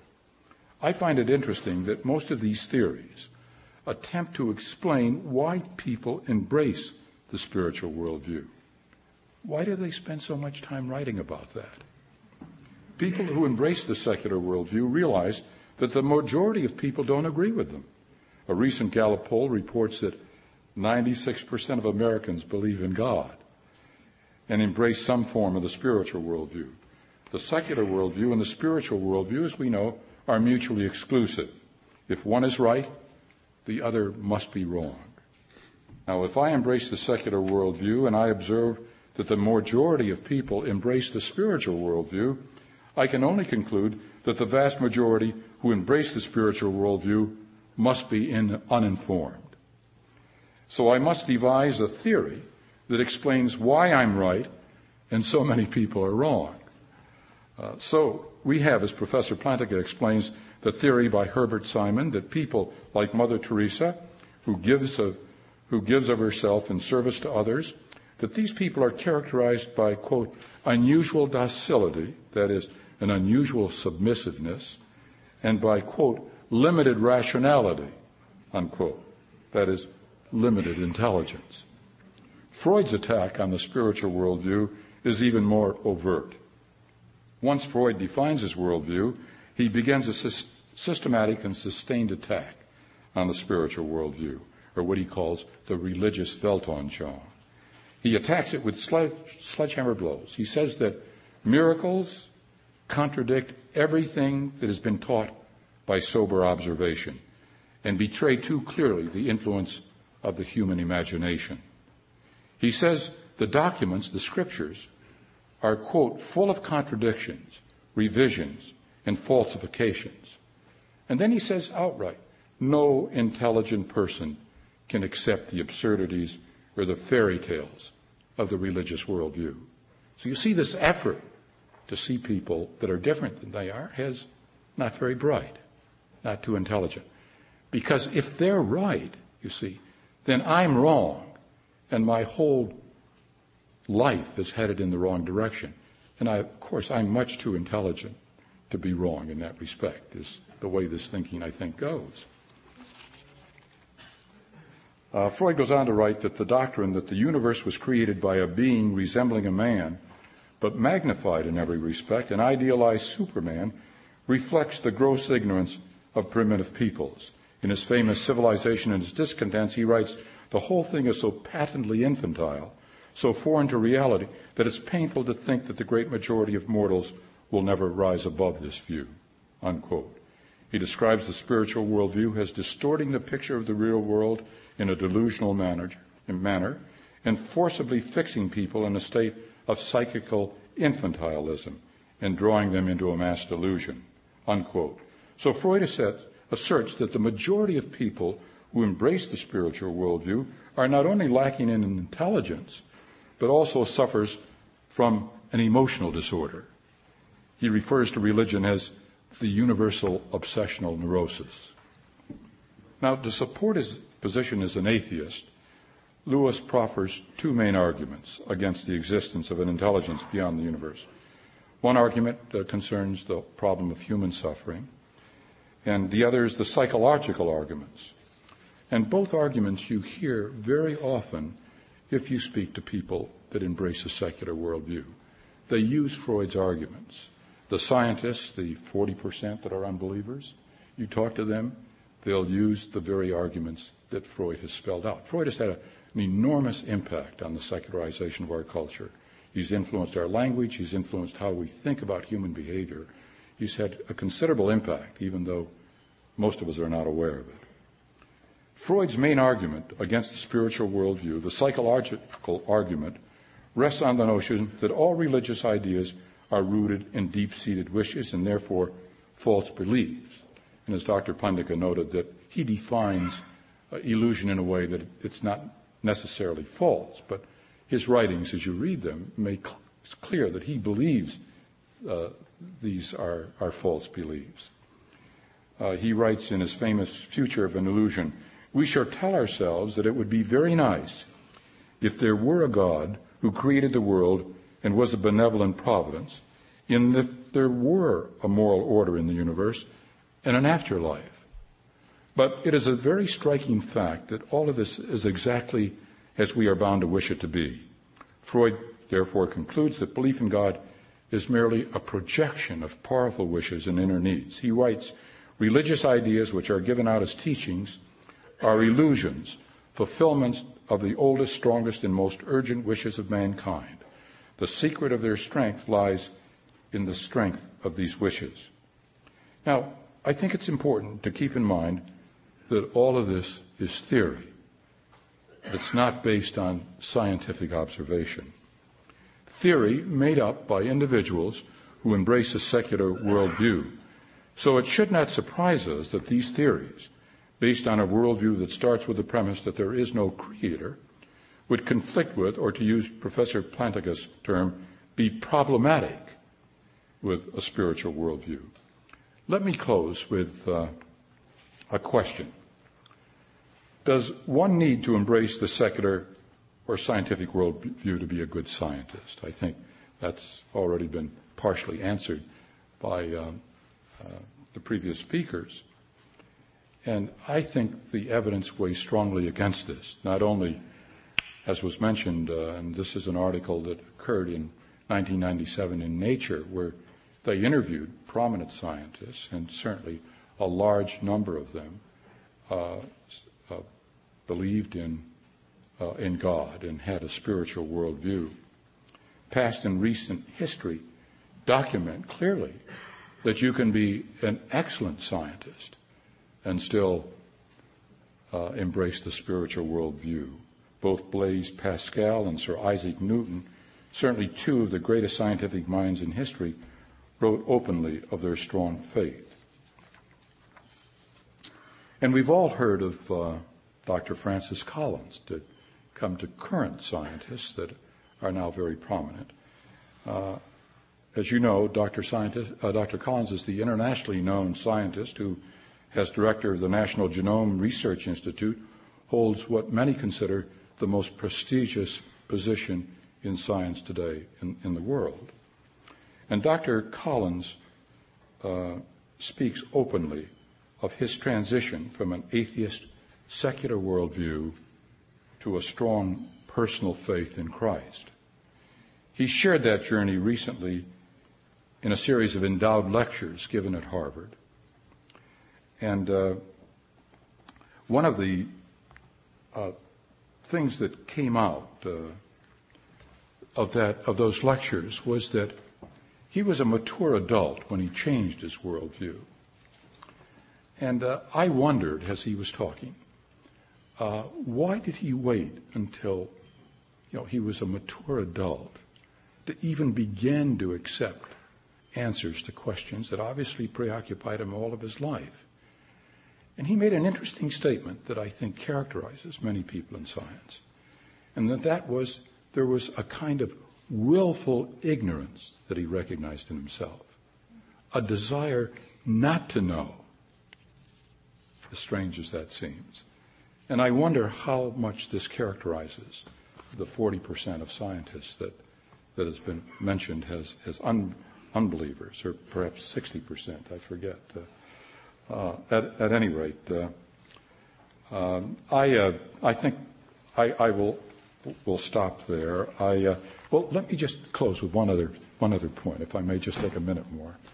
Um, it would seem to me that as scientists, especially the physicists and the astronomers, as they become more and more knowledgeable about our universe, would they not see more and more evidence that there is a designer behind the design?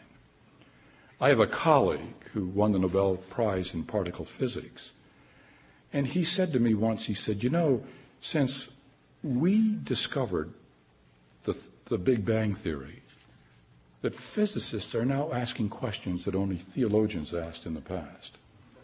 I said, I, I didn't understand. He said, Well, you see, when we had the steady state theory, uh, things always existed.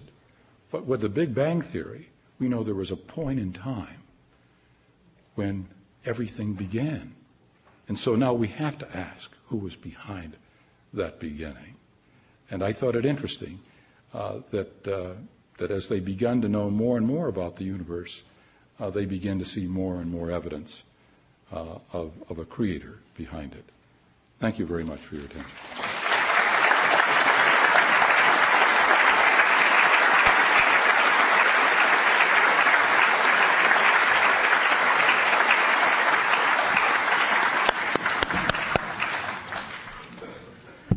Well, we want very much uh, to get your questions and to hear your perspectives, but before we do that, I'd like to ask Professor Plantinga to respond first to the insights and observations of our two discussants, Professor McGrath and Dr. Nicholi. Professor Plantinga? Uh, thanks very much. Well, I'm, I'm tempted just to say yay and amen. Let it go at that. I really don't have much by way of uh, serious disagreement with anything either of uh, my two distinguished uh, commentators have said. Um, I would just like to add a little bit to one point they both made, namely that there really isn't any argument, at least any argument I'm aware of, from science to naturalism or to secularism, to the position that secularism is the is the proper or de rigueur way to think about the matters. Um, Professor McGrath talked, McGrath talked about Dawkins and said there was a, a gap, a lacuna in his argument from science to secularism or science to naturalism. Uh, I certainly concur with that. In fact, I found it pretty hard to find any argument there in, in that book. I found in, I mean, in the book, say, The Blind Watchmaker, I found uh, various sort of um, brave um, proposals that in fact there was such a link, but I didn't actually see much of an argument there at all. Daniel Dennett, who is a kind of friend, um, or at least a fellow traveler with Dawkins, offer does offer an argument for the same conclusion. He too thinks that science somehow shows that um, Darwin's dangerous idea really is a correct idea, where Darwin's dangerous idea is the idea that all of life um, came to be by way of of the sorts of mechanisms talked about in evolutionary theory without any kind of divine guidance or orchestration. That um, there just isn't any such thing as that. Mind comes last in a whole order, not first, right? Christians typically think of mind as coming, Christians invariably think of mind as coming first. God has been there all along, and God, of course, thinks, uh, knows, has aims and intentions and the like. So why should we, what do we find in science then that suggests otherwise? What do we find in evolutionary theory? Um, well, Dennett doesn't really say that there's anything in evolutionary theory that enforces this. Instead, he proposes a certain philosophical argument. And the argument is this. If you accept belief in God or theism, then you can't give a non-circular explanation of the arising of mentality or mind, purpose in the universe. And I guess that's right. If you think God has been there all along, then you won't have any theory as to how it happens that uh, their mind arises in the universe. It's always been in the universe right from the very start. It's it's um, one of your fundamental categories in terms of which you understand the universe. God Himself being a being with a mind, and he thinks that's a, he thinks that's a good reason for accepting Darwin's dangerous idea that mind comes last. Again, the idea is only if you, if you think, if you're a theist, then you can't give a non-circular explanation of the coming to be of mind in the universe. But it seems to me that's a, not to put too fine a point on it, uh, a sort of ridiculous comment as a criticism. I mean, suppose instead I'm a materialist and you criticize me by saying, well, look, you can't, being a materialist, give me a non-circular account of the coming to be of matter in the universe. You think it's always been there, so you don't have any non-circular account of, as to how it came there. Well, sure, that's right, but that's not a criticism. That's not a, much of a criticism of materialism either. Any, any view of this general sort will start from, will have, as, uh, have some idea as to what the sort of basic features of the universe are, and explain other things in terms of those, but not explain those things in terms of other things. That's just uh, that's just the nature of the beast. So, as far as I can see, that's um, a really poor argument. Um, I, I did think that Professor McGrath. How can I put this uh, totally diplomatically? Well, when it, well, one more point where I really want to enthusiastically agree with him. Rudolf Bultmann once said, you know, he said something like, well, in this age of the electric light and the wireless, we can no longer believe in the New Testament vision of God and so on and so on and miracles. Um, that's nowadays has got a really quaint ring to it, if and not just because it's talking about the wireless, electric light and the wireless, but I mean, consider these 40% of scientists and in particular consider the rather vast numbers of uh, scientists who are engineers and physicists, let's say. Most of them have a vastly better grasp of electricity and uh, the wireless of the whatever it is of the of the principles that guide uh, the electric that govern the electric light and the wireless than Bultmann or his friends ever had, and they don't think that once you see well, there's electric light, there's wireless we can't any longer uh, think that God does miracles or something like that. None of them think that kind of thing at all. But to come to my one point of disagreement with Professor McGrath, and it's really a minor one, I think um, I think his understanding of Gould of, of Gould is uh, how shall I put it a bit too favorable from his and my perspective. I mean, um, Gould does talk about these non-overlapping magisteria, the religious magisterium on the one hand and the scientific magisterium on the other, and he says that they shouldn't, um, neither side should stray into the other side's um, domain and so on and, and so on. Uh, but he does think that if you believe there are miracles, then you have strayed. I mean, then you have violated this line between these two magisteria. So if you so much as think uh, as a serious Christian that uh, Jesus Christ arose from the dead, um, that's something you can't properly say. To say that, that that's part of the scientific domain. To describe what actually goes on in the world, that's part of science. I mean, that's, that belongs to the domain of science. So as a religious person, you are straying you're overstepping the, the bounds between these two magisteria if you make any assertions about what the world is actually like. If, for example, you say that Jesus arose from the dead or changed water into wine, or I suppose even if you say such things as that human beings have been created in the image of God. Now, with respect to Professor Nicholi, I guess I really don't have any. Um, well, I guess I have only, uh, well, two things I want to say. First of all, um, First of all, um, I don't. I'm not sure it's quite right to say that one always brings one's worldview to the laboratory. In some sense, I'm inclined to go along with it to think that's right, but I think one has to think about it in a more sort of detailed or nuanced fashion.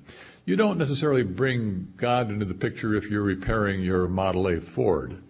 Um, a, there's God in the background, and you think God made the matter and so on from which this Model A Ford is made. But you don't have to talk about God's activity specifically in trying to figure out, you know, what went wrong. It now needs a ring job. Well, why did that happen? It, God doesn't really have to figure into that. It seems to me there are, are areas in life where um, the deliverances of reason, just as such, are what's relevant, and the deliverances of faith maybe uh, are not.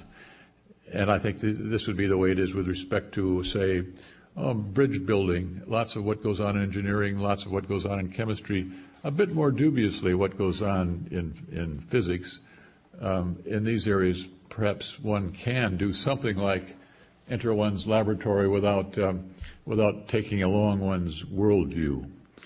You take along parts of one of your worldview, but not necessarily the, you might say, your religious views. And then one more thing, one final thing about what Professor Nicholi said. Uh, he made me see that there is a certain line of inconsistency in Freud. Freud has really, I, from my point of view, two different ways of accounting for religious belief, or at least theistic belief, ways that aren't compatible with each other, strictly speaking. On the one hand, um, he says that such belief is a matter of wish fulfillment, that it's an illusion, and that the process underlying this is wish fulfillment. But it's not the case that wish fulfillment is a matter of some cognitive faculty or process functioning improperly or functioning um, or not functioning the way it's supposed to, so to speak.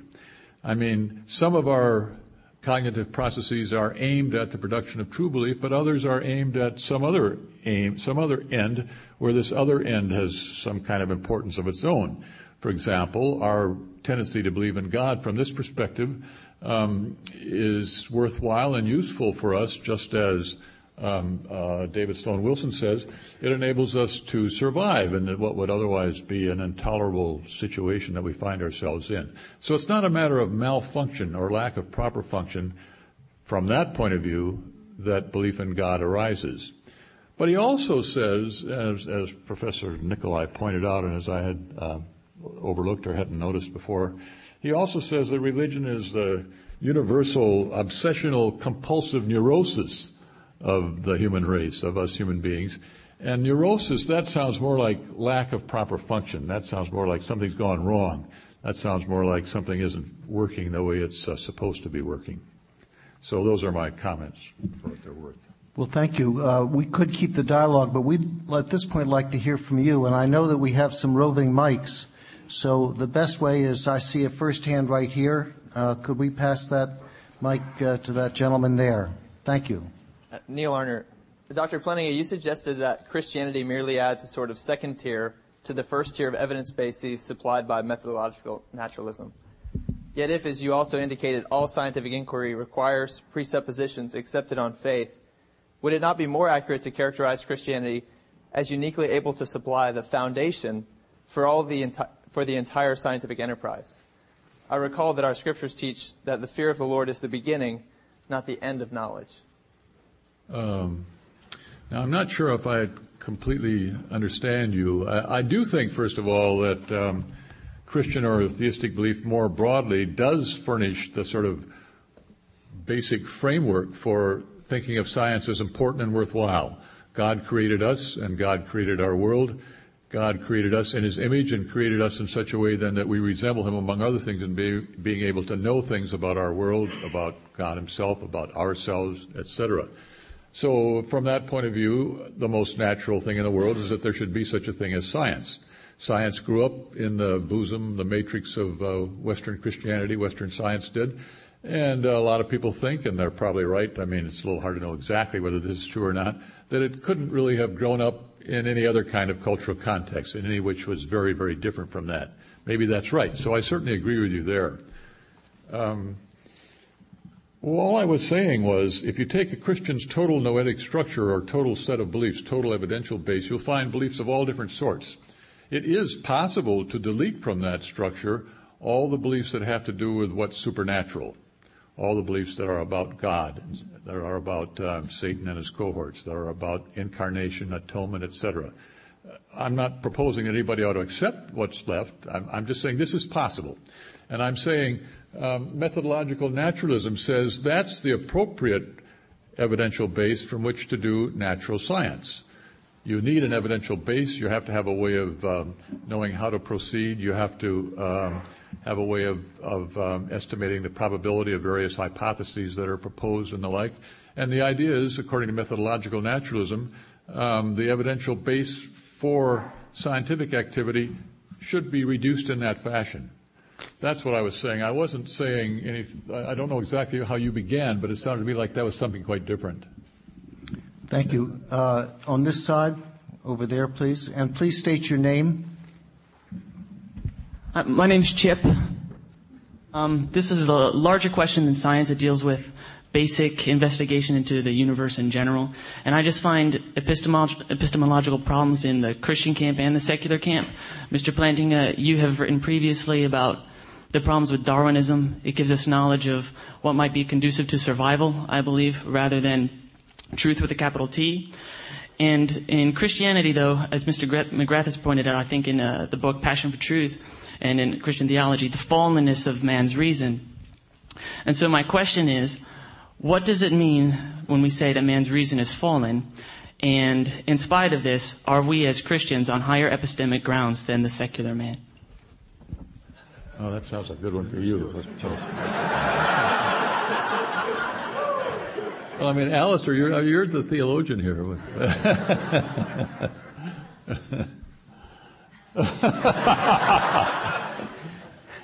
well, um, okay, I'll try to answer that in part. Um, first of all, I think you're referring to uh, a, something I've written called an evolutionary argument against naturalism, where I say that if you're a serious naturalist, you've got a real problem.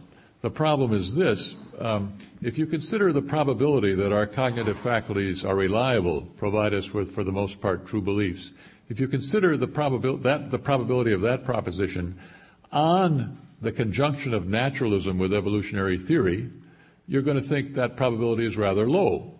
Because what naturalism, um, naturalism tells us that this evolutionary process isn't guided by God or any other being at all, first. And second, that natural selection isn't interested in true beliefs. Natural selection is interested just in beliefs that have survival value, beliefs that will contribute to fitness, contribute to survival.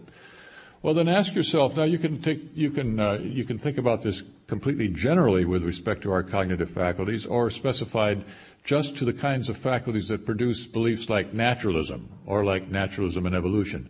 Let's think about it the latter way. I think the argument is stronger taken that way, but I think it works taken uh, with respect to cognitive faculties generally too. Ask yourself then, given that that's how our cognitive faculties have come to be by virtue of natural selection, where natural selection doesn't care whether what we believe is true, but just as to whether what we believe will get our body parts in the right place that they can survive, for example. What's the likelihood that our philosophical beliefs or advanced scientific beliefs that seem to have next to nothing, nothing or next to nothing at all to do with our actual survival and reproduction, what's the likelihood that, that those beliefs will be reliably produced? I think the answer is that likelihood is very small. That's, it'll be a low probability. But if, if that's the case, then I've got a defeater for the proposition that um, beliefs of that sort are reliable. And if that's the case, I've got a defeater for any particular belief I take to be produced by the faculties that produce that kind of belief. So in particular, then I've got a defeater for naturalism, or for the conjunction of evolution with naturalism. So in, in that way, naturalism and uh, science cut against each other. Science teaches us, tells us uh, that evolution is in fact the case, perhaps endorses Darwinism. But when you put naturalism together with that, then you get a defeater for, for naturalism, and in fact a defeater for uh, advanced science of any kind. So there is a kind of religion science conflict here. I don't think there is any between Christianity and science, but I think there is between naturalism and science. I think that's enough. Okay, I think this gentleman back there had his hand up with the white coat or the tan coat. George Hansen. Uh, question regarding uh, Stephen Gould and Richard Dawkins. Dawkins especially has made the point that miracles pose a real particular problem. I'd like to hear the panel's views on the reality or unreality of miracles and whether they occur today and the implications for reconciling science and religion.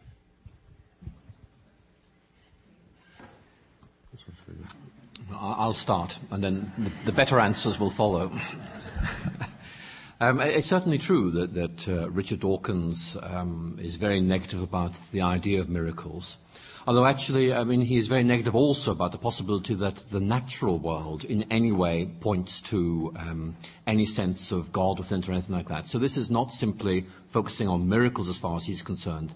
This is the whole show. The whole show, as far as he's concerned, of whatever there is, cannot conceivably point to the existence of God because there is no God to point to. And I think that you know, Dr. Plantinga made a point which I think just needs to be under, uh, to be emphasized again in this context, which is that if your starting point is that there is no God, then any religious belief is problematic and requires to be explained. So that, that, that point just needs to be made.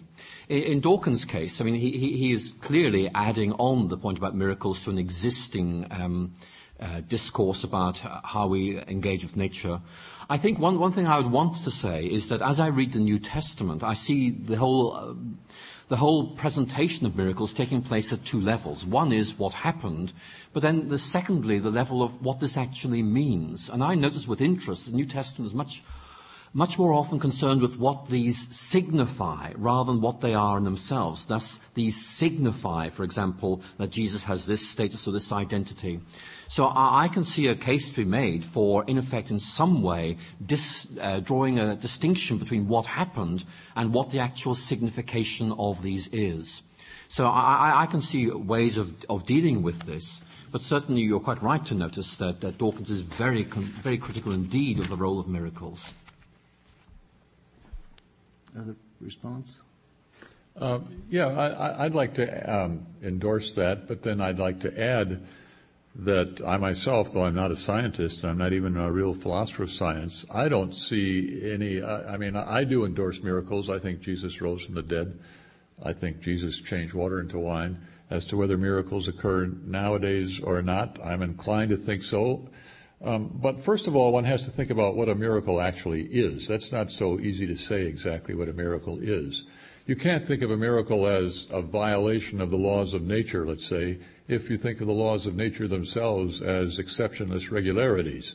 There won't be any violations of exceptionless regularities. If they are exceptionless regularities, then then there aren't any, and you think miracles are violations of them, then of course that, that, that, that view doesn't make sense. Maybe one way to think about it then is maybe you should think of natural laws not as exceptionless regularities, but more the way John Mackie, who himself was no friend of uh, Christianity or theism at all, more the way he thought of it, um, the laws of nature describe the way the world ordinarily works, the way the world works when, from a theistic perspective, you might say God does things the way he ordinarily does. Of course, sometimes he might do things differently. Then, um, then when God does something differently, then this is um, not compatible with the laws of nature, but that's not a problem because the laws of nature just describe how things go on ordinarily when God is treating the matter he's made in the way he ordinarily t- treats it. So, um, so I can't see any. And, and then finally, what about? Well, if you think there are miracles, doesn't that create a problem for science?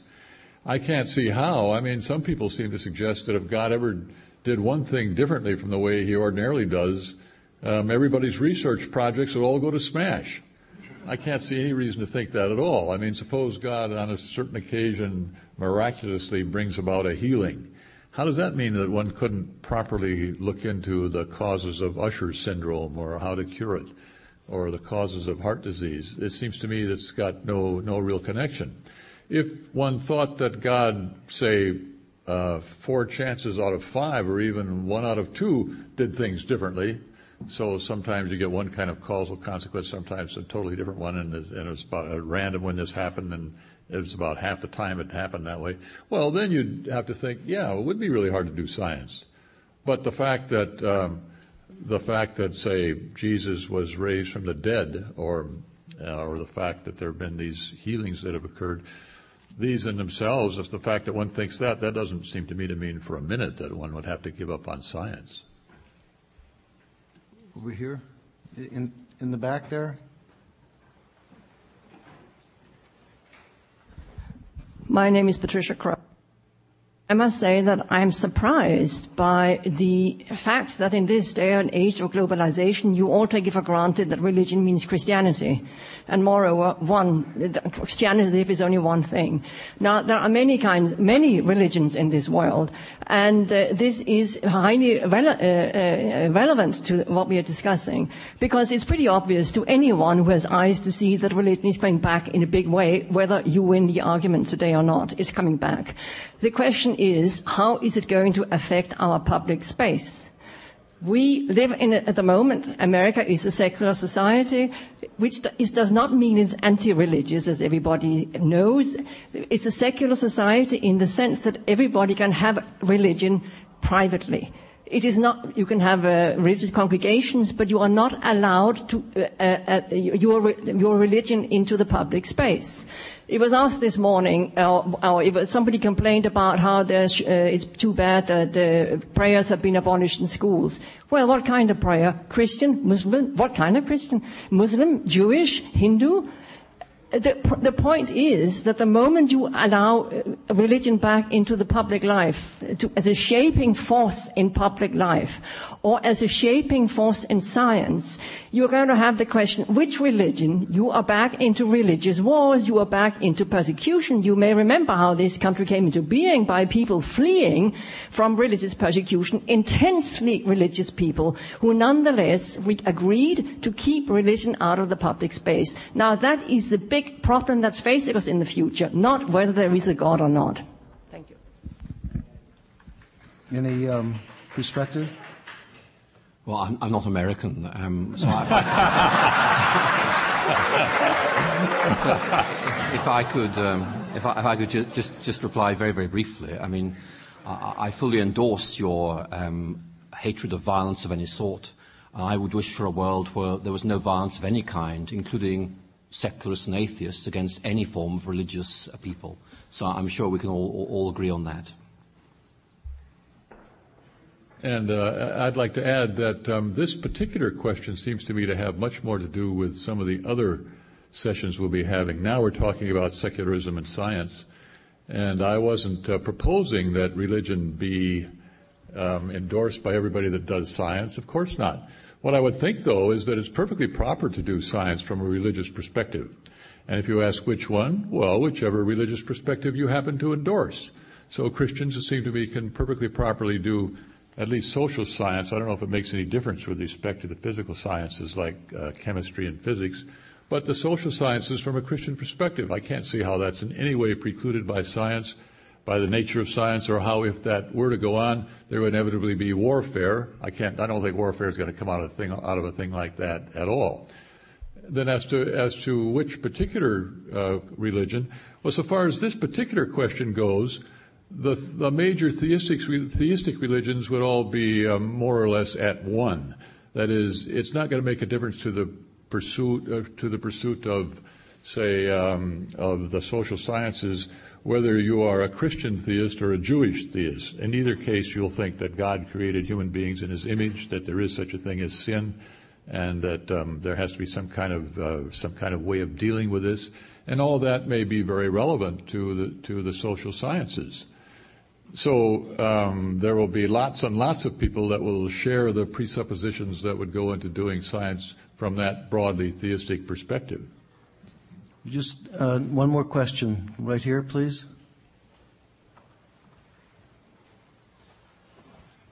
Um, uh, my, my name is Gene Harper, um, and I blush to disclose that I'm a lawyer. I'm not a philosopher or a, a theologian. In fact, I was John Lindsay's law partner for 15 years, and he's the one who gave us Times Square in exchange for um, the First Amendment, as we heard earlier. Um, my focus is institutional, and I'm trying to fit the discussion into an institutional focus. And as I understand it, uh, methodological naturalism, or naturalism, really metaphysical naturalism, is metaphysics and asserts that matter is coextensive with reality. But most religious people uh, believe that matter is not coextensive uh, with reality. There's more to reality uh, than matter. But both of those assertions are metaphysical assertions. Neither is either religion or science, as I see it.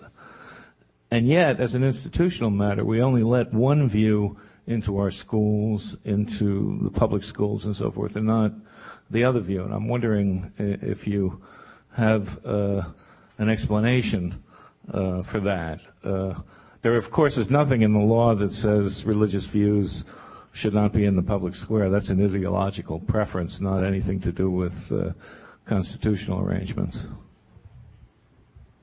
I think we ought to hear from. It's time we go to Armand. Yeah, your turn, right? Oh, I'll, I'll defer to you. Well, I think it's your turn.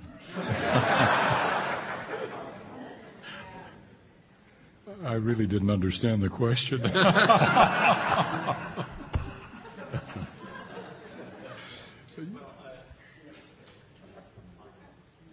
I think it should be a philosopher or a theologian that answers that. well, um, okay. Well, I, I, don't know what. Um, well, let's see now. One one thing you said was that these views are metaphysical. Neither one is really religious or scientific. Um, it seems to me that the view that um, there is such a person as God, and that therefore it's not the case that matter is all there is, as you were putting it. I think that would be a religious view you might say it's also metaphysical, but it certainly would be a, uh, certainly would follow from all the great theistic religions. Anybody that thinks there is such a person as God will think then that matter isn't all that there is, given that God isn't uh, a material object. Then you say, well, now, why is it that in our schools you can propose the one sort of view but not the other? Um, I don't know whether it is proper in our schools to propose atheism to propose there's no such person as God, or to propose that matter is all there is. I don't know whether, I don't know, you know, you know about the legalities of this. I don't. But I would think that's improper and wrong. Um, just as I also think it would be wrong to teach, say, uh, Christianity in the public schools, in particular in areas where lots of the people involved weren't Christians. I mean, you could think of our getting together and wanting to have, we all get together, we want to have schools, we want our kids to, to learn something. Well, what do we want them to learn? I guess I'd like them to learn about my religion or be taught my religion, that that in fact is the truth, because I think it is the truth, and I think it's a very important truth. But I can see that um, a Jew or a Muslim or a Hindu might object to this and might quite properly object to it, just as I would reject, uh, object to, say, um, Hinduism being taught as the sober truth of the matter. So if we're going to have schools where we've got people of all these different kinds together, then some things shouldn't be taught as the sober truth, and I think that would include religious views of those kinds, and I think it should also include atheism. There is uh, uh, something further, though. You can teach these things, you might say, not as a sober truth, but you might say conditionally. You can say, you can say, well, here's one sort of view that many people hold, and then explain how Christianity goes, and here's one that many people hold, and explain how Islam, Judaism, Hinduism, Buddhism, how they go. And you can also say, and here's another view, a sort of um, secular kind of view, secular slash scientific, where I don't think the scientific part entails the secular part at all, but I mean, this is how the views are described. And from that point of view, here's how things look. That would seem to me to be perfectly proper. Well, I want to thank our panelists. Uh, I just want to share as a small perspective. Actually, the constitutional lawyers, the Constitution, our judges, and so on have made it clear that youngsters are perfectly free in public schools to be able to share their religious perspectives, but it can't be done in a devotional way. Uh, a youngster can say that his hero might be some hero from the Bible and write about that and be allowed to do that with full permission and full credit. Uh, the key thing is that the leader of, the, of that uh, teaching circumstance, such as a teacher, can't uh, put forth a particular devotional viewpoint, but can be open to receiving and exchanging and discussing those viewpoints. And I think some of these issues will come up in our later sessions. We will be regathering in about uh, 25 minutes, so uh, please take a brief break and be back with us very promptly. Thank you.